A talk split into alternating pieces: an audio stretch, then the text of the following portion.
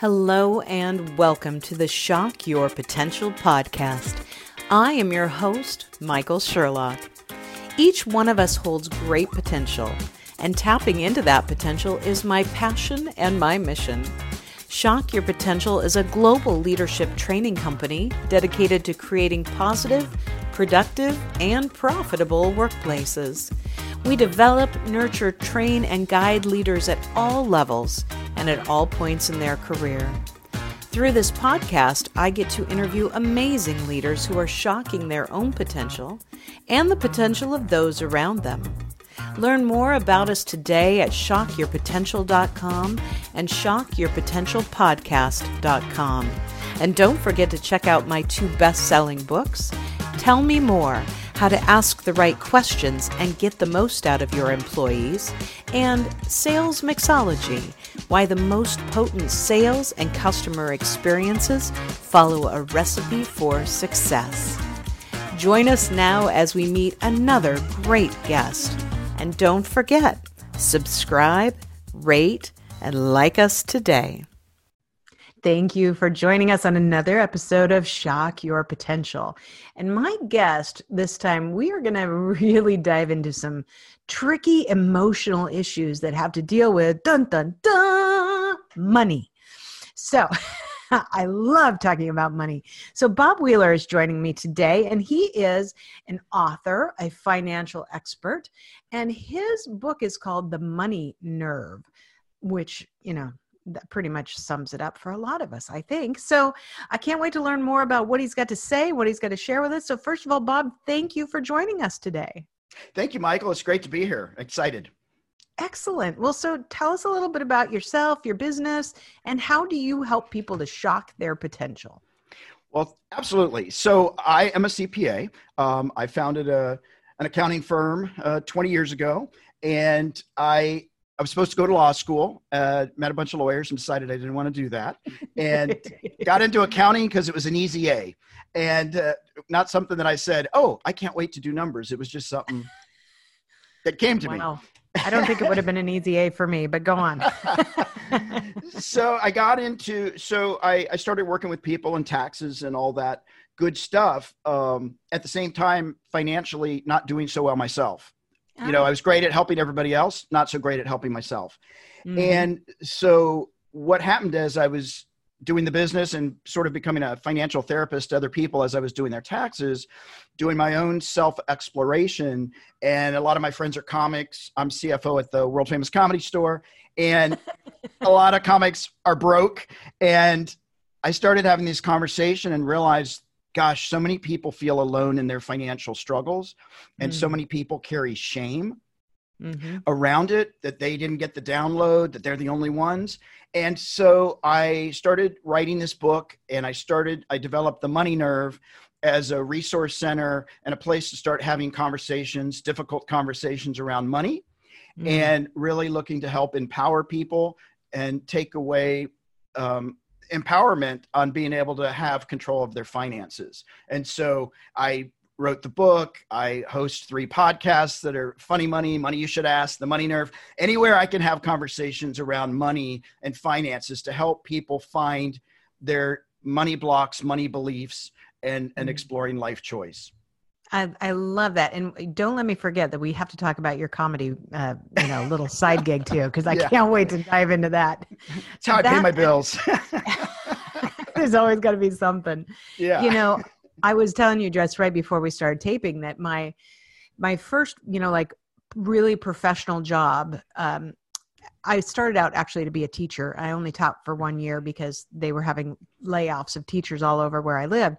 And so I ended up with this job as the director of education for a nonprofit called Consumer Credit Counseling Service. Yeah. And at that point in time, it was a huge organization and really uh, the focus was helping people to avoid bankruptcy and working with their creditors. And, and there's a lot of ways to do that now. But, you know, the interesting thing to me was diving into all these programs and I taught programs for adults, for kids, you know, uh, everything in between. But, you know, when when I'd see people, we we make them go through this money management course that was like an eight week course, you know, to talk about the emotions of money and you know when do you spend and what do you spend and you know when do you save or why don't you save and you know i it was interesting because as you're sharing that you know you were going through this yourself and helping others you know i was the same way at that time i was like constantly like barely making things meet you know i'm yeah. like stretching it out to the last day and those days you actually sent checks you know right. so you're like thank goodness dating the check putting it in the mail you know yeah. just like anything and you know and i i know that I always felt like a fraud. I'm like, yeah. I'm doing this for a living. And just because my credit report's good and I still get credit card offers in the mail doesn't mean that I'm doing all the right things. And it, I, I think that really followed me for a long time. Yeah, I think it's so important uh, to have that self awareness that, like for me, I wasn't walking the talk. I was telling everybody, don't have debt. Oh, I've got lots of debt. hey, don't do this. And partly because I knew it, but I couldn't own it. Right. Right. At the time, I, I had to present well. And you, you do have that feeling of, oh, I'm a fraud if people only knew. And I think most of the people in the world go around, a lot of people, if people only knew, if people yes. knew the truth. And if the people knew the truth about my money situation, they might leave me, they might judge me. And so we mm. keep it really hidden and just present a really nice picture um, on Facebook or wherever so that people oh, are like, yeah. they got it. well, and you know, I'll tell you what, when I when I met my husband, um, you know, both of us had been married before. We both had, you know, other money dynamics. Mm-hmm. And one of the things that I I knew from, you know, previous relationships is that I, you know, didn't always talk well about money i think because of all that background. And so you know as we started getting more and more serious he's like okay so we need to start talking about finances. And i used to almost like hyperventilate yeah. you know like oh my god no because you know then i'm going to have to talk about it or i'm going to have to explain things. And um, so we start we do like uh, now we do a basically once a quarter we do a sit down or a total review of our finances everything you know where it is uh, you know and it took me probably two years before I wasn't like freaking out, racing every time. And yeah. now I'm like, wow, I thought we just did it. Okay, let's do it again. Yeah. Um, and it's such a different place in my life being able to talk about it and and it's not always pretty you know right. in terms of you know where the markets might be or you know what what we want maybe what i want to do or you know yeah and then i have to discuss it we have to have you know agreement darn it. It's so it's so much more enlightening and so much more of a weight off my shoulders to be able to have a relationship that's based on that kind of communication about something so vital when when you're in a relationship transparency about money is so important because if you're hiding stuff about your finances what else are you hiding where mm-hmm. else are you mm-hmm. not showing up in the relationship and mm-hmm. so many people that i work with especially couples think that when i say let's talk about money i'm saying let's have a fight right let's have an argument and then i have to remind them that i think my belief is that they're both on the same team right and then they're like what yeah so let's actually not try to be right. Let's try to actually work together. Right. Yeah it's not it doesn't have to be a battle. It just needs to be communication. Yeah. Well you know i'll i'll, I'll fess up to one other thing because i've said this a thousand times on on my podcast and in different things you know videos that i do for my app and things. And but it was funny because you know owning my own business the one thing that i hate most is doing quickbooks and the finances. I just hate it I hate it. hate it. Yeah. And not that there's anything to hide. I just hate it. I hate yeah. plugging the numbers in. I hate all that. So finally, you know, I'm like, well, you know, who do you trust, you know, with this part of your business and life? And finally, my husband's like, uh, duh, let me do it. And I was like, oh my God, I just got used to us having financial discussions. Now we have to talk about the business? Oh, God. You're going to see me. He's like, yes, since I'm also a partner, perhaps that would be good. And, you know, we're still, you know, we're only about six months into this, you know, where we're doing it. The, the discussions are getting better. Yeah. Um, but it's, you know, it's like starting over again. But every time we do it again, I'm like, oh God, that's, oh, it's a weight off. You know, it's it another weight that's off because not that I'm ever trying to hide anything, but it's, it's stressful until you find a pattern until right. you find a way and enough proof that it's not going to hurt yeah and I, I it's I, a lot of that stuff is learned early on. Our parents were fighting, or our parents never discussed it, or don't do mm-hmm. that. And I find so many times I, I, had a work. I do a lot of workshops with um, with groups, and I had a guy come in. We were doing budgeting, and I said the exercise is do your budget over the week and ask your spouse or your partner, your boyfriend, your girlfriend, just for a little bit of insight about what they think about what you did on this budget. And this guy comes back. He's old. He's about 50. I don't want to say older because, oh my yeah, God. Please, yeah. please don't say older. And, you know, more mature. And uh, he came back. He was in tears. And he's like, I oh. have to share. I have to share. And I, okay. Oh, yes. Tell us. He went back. He said, I went back and asked my wife, what do you think about the budget and my numbers? And she said, Oh my God, you're finally letting me in. they, this was a second marriage. He had wow. all of his first wife's beliefs onto this second wife. And she was old uh-huh. school. She was patiently waiting for him to invite her into the conversation. And he was crying because of all the lost time that oh. he had oh. missed thinking and having these beliefs that weren't real. Oh wow! What a yeah. I'm jeez. Like, yeah, we were all in tears. so yeah, it's but that's a kind of just like a simple little conversation that opened up their entire relationship. Uh, it's so it powerful. Really, it really can be, it, but it is hard. And I think there's a lot of people that'll even be listening to this going, well, yeah, but, but, you know, yeah, that sounds good for that guy. Oh, that right. sounds good for Michael but yeah. what about me? I you know i don't have good experiences or maybe i'm still in debt or maybe i've you know got something and i and i am carrying around that shame because i don't want anybody to know that you know especially in my relationship that i've had money problems in the past or challenges or maybe i don't have savings you know how do you you know how do you get them to start to look at it differently to to understand that relationship with money? So the first thing i do is i really try to get people to start to become aware of their undervoice that voice where people say, I want success, but you don't deserve it. Right? Ah. That's the voice I'm trying to capture because that's the voice that is secretly guiding us. Outwardly, we're saying, I want to have success. I want to have this. I want to have that. And inside, I'm a fraud. I'm not worthy. Mm-hmm. I'm not lovable. And so once I can get them to catch that and to start listening to their specific words, I'm so broke. And I maybe reframe it as, cash flow is tight right now. ah. or I need to have the newest phone. I'd really like it because I like having new things, right? So that we can start oh, yeah. to bridge the truth um, so we can start to let go of the story and be more in the moment of yes i had some bad financial experiences in the, in the past and i'm doing it differently now i'm really making efforts and once i can get people to start to see that there are emotional choices that are being made unconsciously with that under voice then we can actually start to do the work then we can start to you know let's look at the buzz, budget I, I, tell people we do honest budgeting so if you've got an mm-hmm. addiction mm-hmm. it's a line item right and yeah. they're like what i'm like if i don't know you're spending $500 a month on a, a purse or alcohol right. then we're going to wonder why we, we come up short so we got to get right. honest right. and we're not going to judge it we're just going to get really curious yeah, and it's a really great dis- dialogue just to say it's a line item. It's a line item. Not, yeah. It's it's not good or bad. It's just we're identifying choices. You can make yeah. choices about that later. Yeah. we have to know the numbers.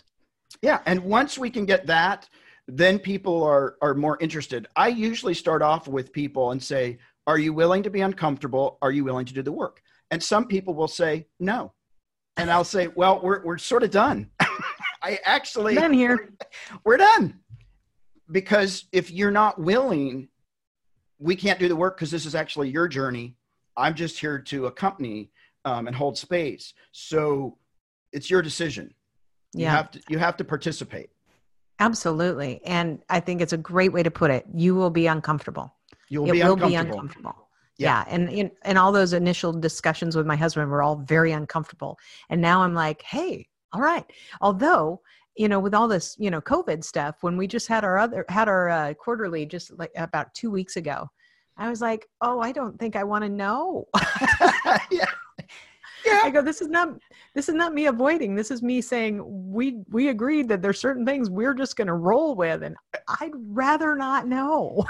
not today.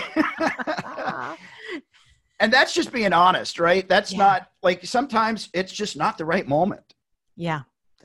Let's, well, and it, it actually wasn't as bad as I thought, which, you know, yeah. was you know and who knows i mean th- those things will change but it you know reminds me as we're talking about you know not just that voice that tells you you know the you know opposite of what you're trying to say out loud but you know the stories that we build the the potential good or bad stories that we tell ourselves to right. keep us from you know really dealing with things are you know can really harm us because the, we're still not moving forward. So, you know, just imagining all the horrible things might not be that horrible. Or right. just looking at the rose colored glasses, you might go, gosh, but it's really gray in here. And if, until I look at it through the right lens, I'm not going to see clearly in order to, you know, to benefit or to make changes. Absolutely. And I, and to that point, I think a lot of those decisions were made when we were four, five, and six years old right? And then we're carrying these on for a lifetime. I will do this on my own. I'm not lovable. and maybe we should reevaluate what that four or five or six year old decided because maybe we have some new information. well, when I was four, five, and six, I was told that everything I did was perfect, that I oh, couldn't well, make a wrong decision. Well, you got lucky. my parents applauded me for everything. Like, you're awesome. And somewhere along the way, I'm like, then I can't do anything wrong. So I'm going to go buy those shoes. oh, that's a good story. That's a good story. Might be a little off track, but. yeah, it's good to a little dose of reality in there, right? Absolutely. Find so what what made you so you have three podcasts that's crazy but mm-hmm. what made you actually decide to write a book? So, i always love asking people that because you know like i've written a couple i've got a couple more in the works and i sometimes i'm like this is crazy.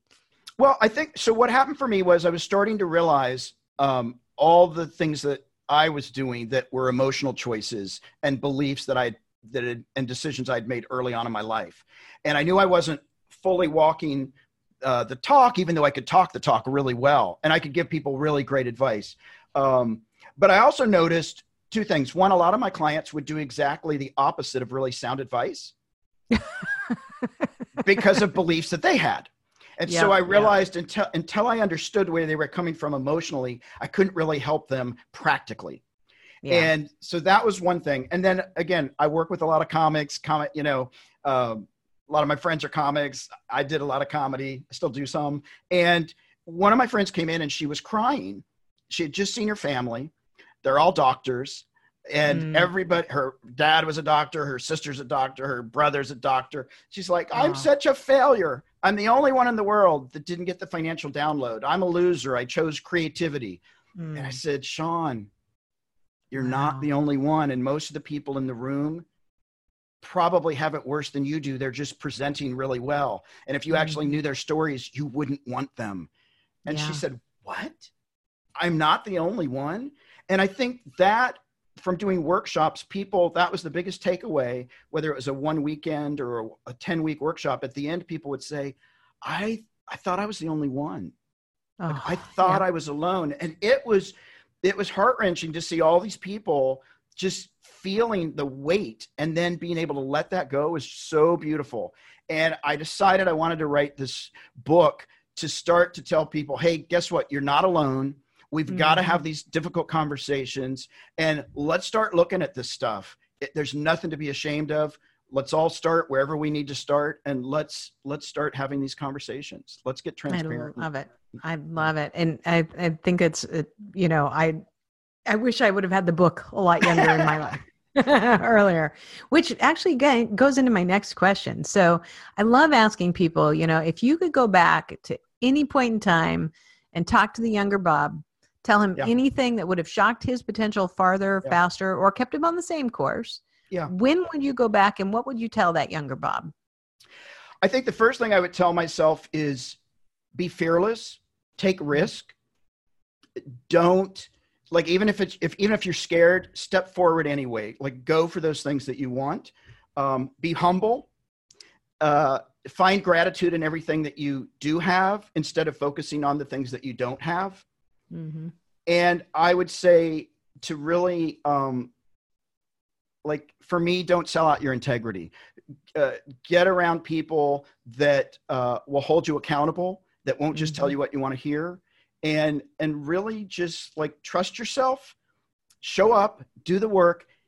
Even if you're scared do it anyway. Just show up. And and i think there were places where i didn't take risks that i could have and it was my own voice that was limiting me. Um, mm-hmm. um and so uh, yeah and and just be yourself. Like you don't have to be somebody else. Just go out and be yourself and and show up. So you know with all your friends in uh in comedy then yeah. and the fact that you you do this as well. I can't remember. I was trying to find the the right line on your um, bio because I just loved it. But it's about. Um, oh wait, you've also oh my, you've climbed Mount Kilimanjaro. Yes. Like, how can you say there's things you haven't done? Like, that's just crazy. And you've ascended to Mount Everest base camp.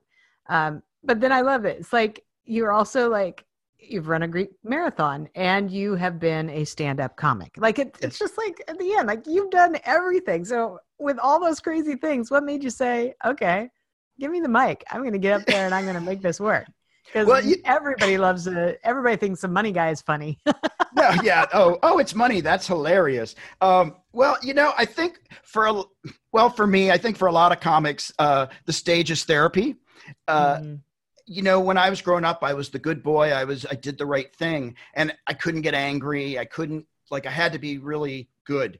And when i got up in front of, of an audience with a mic i could say something mean or i could express my anger or i could express those places where i'm judgmental and then just go i'm kidding. I'm kidding. Right? You know i'm the guy really, i'm not. I'm counting how many items you have. If it says 15 items or less and you've got 18 i'm judging you I will follow you. Right. and so for me, it was just a great place to be able to get up and actually express all of me that I didn't initially feel I could express in real life. Oh, that's great. as, as you were talking about that, I was thinking about my husband and I, one of the, we love to sit like in public spaces, you know, yeah. when we can do that again and sit and have a beer or whatever and watch people to see how they're dressed. Right. and we're totally judging them. We're totally yeah. judging them. well, and that's the that's and I think that's the fun of comedy is you get to own that, oh, right? There's yeah. a place of you know I, I have a joke. You know I love stereotypes because I get to quickly judge people in large groups. I don't really have to, right? And because we do that, we do it, and so I'd rather just be honest about that. And yes, that's not all of me, but it's a part of me. I love it. We actually were uh, we were in Italy last uh, summer. excuse me, in Milan, and uh, you know, talk about a place where you can you know watch. So we were sitting right outside the Duomo. You know, so it's just tons of people, and they were either the best looking, best dressed people, like they walked off a magazine, or they were an American tourist. right. pretty obvious which is which. There was nothing in between. no, it's well. That's that. So I'm from Tennessee. I grew up in Tennessee, but I love to go to Gatlinburg to Dollywood because mm. I get to feel oh. really. I get to feel really good about myself. I feel really skinny, and I feel amazing. And I God love all my people, but oh, uh, oh my God, you know. I love that. I, I actually uh, ran into Dolly live once uh, uh, at the airport in Knoxville. Oh, and wow. I was like, oh, and she is adorable. And She's she adorable. is she is completely a truly loving person. She's like yeah. people were stopping her and I was just like watching her go by going, I just want to be near you. She's yeah. She's amazing. I ran into her at a at an airport in Memphis, and I was just like, oh, just yeah, exactly. I just wanted to be near her. I love her. Yeah, Absolutely. I thought I better not follow her into the bathroom because then she'll think I'm really stalking her. She's, she's going to call the police. exactly. Oh my God, Bob, we could talk all day. Um, so, oh, you know, so I, I think you've already, you know, alluded to a lot of these things, but, you know, when you think back across your career and, you know, mm-hmm. what got you to where you are and you know the choices that you made can you think of one particular point one you know important lesson that you learned that really shocked your potential? Well there were two things that my boss said to me when i got my license my cpa license. He came to me and he said bob you've just gotten this license you've worked really hard for it don't ever do anything that jeopardizes this license don't hmm. compromise mm. And so, what that helped me to do is sometimes when somebody would come to me and say, Hey, can you sort of cross the line? Could you mm. sort of, I'd say, Man, I'd love to help you, but I have this license that I worked really hard for, and I'm not willing to put it on the line. And so Wonderful. you'll have to find somebody else. So that it was great because it was a very practical way to uh, mm-hmm. instead of just oh you think you're so good. No, no, I'm I I'm going to protect my license. And yes. so that gave me sort of, it gave me an easy out because I was able to draw the line and say, it's not about not wanting to help you, but I worked hard for this. That's right. the first thing. And the other thing he said to me, which was really shocking at the time, he said, Bob, you know, as you get more successful, uh, you may lose some of your friends and you'll have new friends because some of the friends aren't going to go on the path with you. Ah. And I was like, well, no, that's crazy. I want all, every, not everybody's going to make the trip with you. Nope. And I think for the longest time, I thought I had to bring everybody with me, Mm-mm. which is it's a big exhausting. responsibility. it's exhausting. And I finally had to say, wow, everybody's on their own journey and I'm going to be on mine. And yeah. that was really, yeah, that was shocking. No, that's good. Those are great pieces of advice. And I think that, you know, especially the first one, I mean, we all can have you know some examples of that in our life you know what it may not be because of a you know a, a, business license you know that you've earned but something else that you know being prepared to have a statement that isn't saying hey no and i'm so offended you asked me that but just hey right. you know what this my ethics tell me this or the, these are the things i won't just jeopardize right. it's it's a very empowering statement and i Absolutely. think can give you real confidence and and still allow you to you know have people go oh wow and maybe think a little differently yeah absolutely i think that's so important to be able to hold space for the other people and not shame them and make them wrong or mm-hmm. make them uncomfortable and then still hold true to your values or the things that are important to you yeah absolutely i love it gosh we could talk all day I, ha- I don't know why that happens with all my guests. I'm like, that's great. keep talking all day. Well, I know we'll have all of your contact information in the show notes, but just in mm-hmm. case somebody needs to find you right now and they can't wait to start typing away, what's the best way for them to find you? They can find me at themoneynerve.com. And my email is bob at themoneynerve.com. And I love when people reach out and ask questions. I have random people just reaching out going, hey, can you give me some thoughts on this? And I, I, I love being able to uh, interact with people and and share you know my experience. And so i always like to tell people i'm not an expert. I have a lot of experience. I've made a lot of mistakes. And so when i share information it's because i did a lot of things wrong not because i did everything right. And so i like that non-expert model of hey i'm learning too and i'm going to keep learning and let's all learn together so i love connecting with people bob at themoneynerve.com is a great way. I love it. I, I feel the same way. I do all these uh, videos for our app in what I call the potential lab. And they're kind of my 10 to 20 minute segments where I'm talking about everything from how to fire an employee to yeah. you know how to how to you know best on onboard a team all these things but i always start out with a story of some way i screwed up yeah. on a topic and then i tell you what i should have done or what i did after that and then i end up with a story that is where i didn't screw up as much right it's progress I'm not going to say it's a story that I did right, but it's one that wasn't as sucky. exactly. Baby steps. Exactly. Well, this has been a pleasure. Before we go, do you have any last words of wisdom or pearls of advice for my listeners and viewers? Uh, you know, there's two things that I would say. Uh, be nice. Be nice to people. It doesn't cost anything extra. And uh, especially all that's going on in the world, just be nice. And the other thing I would say is uh, live an intentional life.